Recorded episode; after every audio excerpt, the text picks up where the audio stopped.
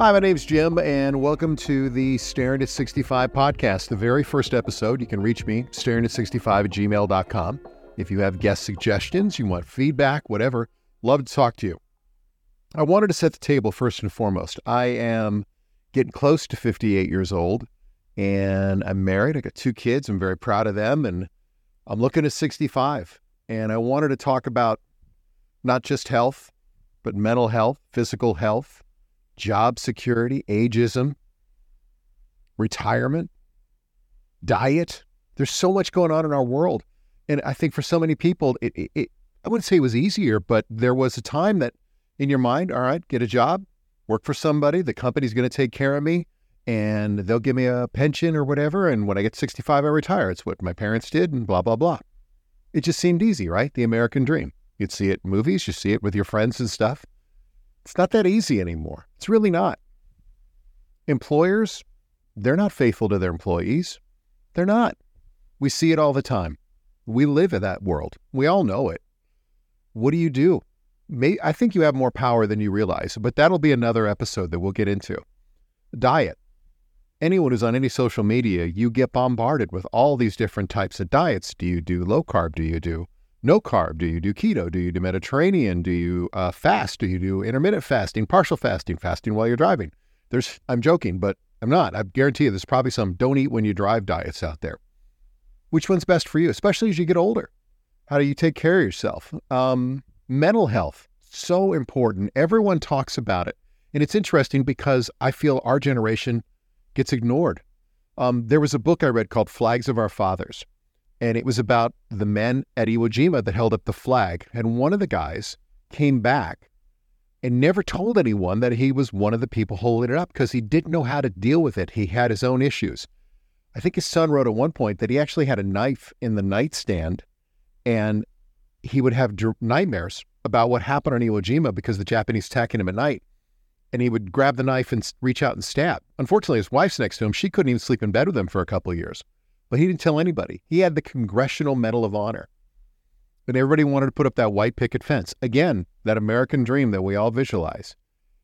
But I feel our generation right now, our, our age group, as we stare at 65, it's not easy. It's not easy dealing with how much is enough for retirement. My God, you see these commercials on TV for retirement, you're like, I suck.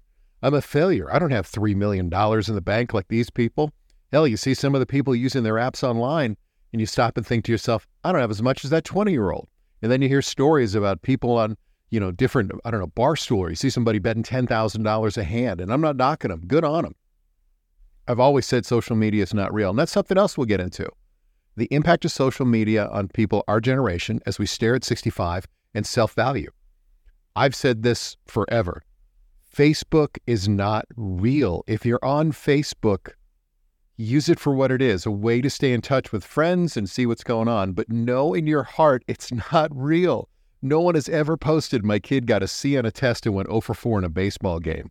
I put on 10 pounds. Uh, I'm not that good at my job. It is a version of yourself that people put up there on Facebook. And when you see it, you'll understand if you look at it through that filter. I- have become a big believer in that. Social media is a, a wonderful tool and a powerful tool, but it could sometimes be a tool, if that makes any sense.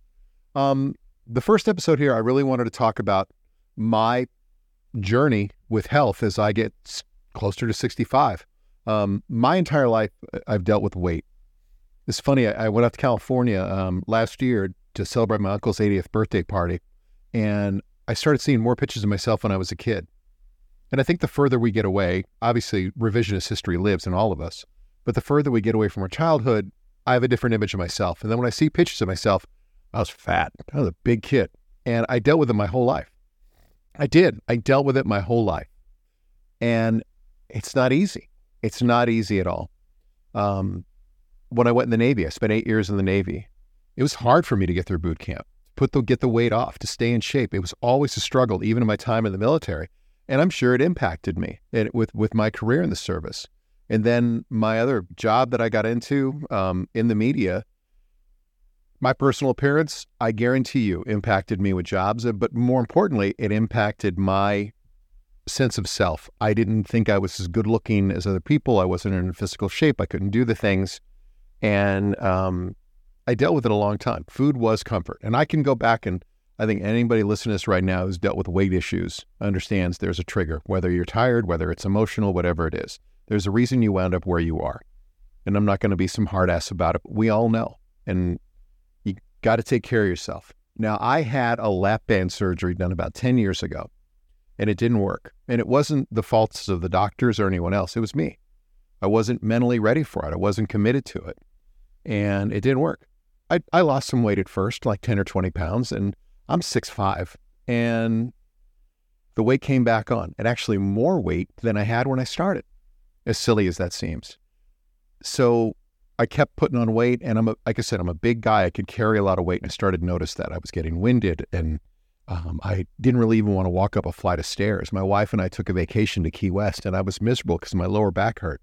I was close to 400 pounds, so I finally decided to get um, gastric bypass surgery. I, I looked into it for a while, and I met a doctor. We're here in Michigan. This guy, Dr. Pesta, Dr. Carl Pesta, and I met with them, and it clicked and it took a while because it's not a magic pill. You will lose weight, but you got to change what you do. And here's the dirty little secret you're going to have bad days. You're going to have days where maybe you do eat fast food, or maybe you don't exercise like you should. But you can do this. I firmly believe that you can do this. And if gastric bypass surgery isn't for everybody, weight loss surgery isn't for everyone, find that motivation as you stare at 65. You got to take better care of yourself. I think that's something else. Our generation, we got to become more selfish. We have to focus on ourselves. We got to take care of ourselves. And whether it's through this, which is a pretty extreme measure, changing your diet, being more active, all those things have to come into play. But at the end of the day, it's about you. We also, as a generation, put so much focus. Look at look who we are. How many people listen to this right now um, raised kids? How much did you sacrifice for your kids? How much did you give up for your kids? And I'm not complaining because I, am proud of my kids and I would do it again. You gave up trips, you gave up money, you gave up maybe moving to your job somewhere else because you wanted them to have a stable childhood and you you committed to them. I totally get it. And now here you are looking back on, God, I wish I'd have done this, I'd done that, maybe I'd taken better care of myself. Well, it's not too late.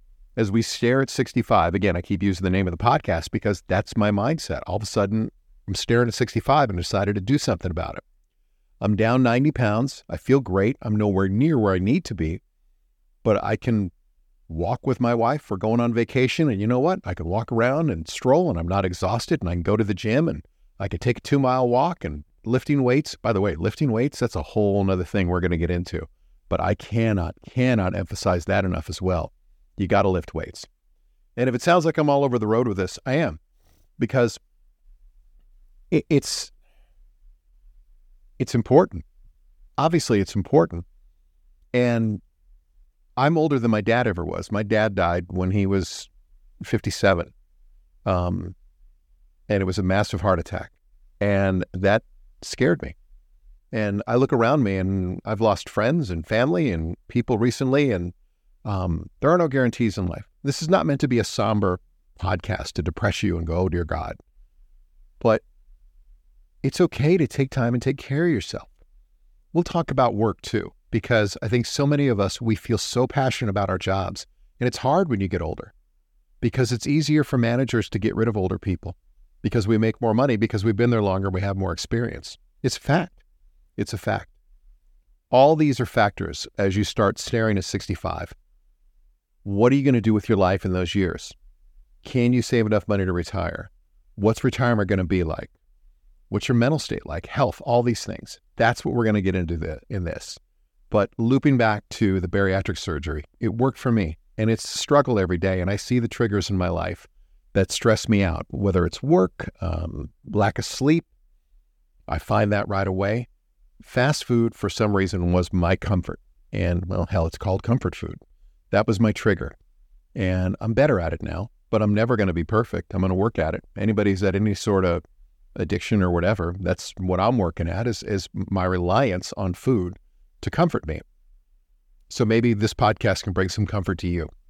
Um, anyway, That's the beginning of it. We're all staring at 65. We're all in various points, but I think at this point in my life, less than 10 years from 65, it's time to get real about this. It's time to think about this in more direct terms. And it's okay to look in the mirror and be honest and figure out what you got and what you need.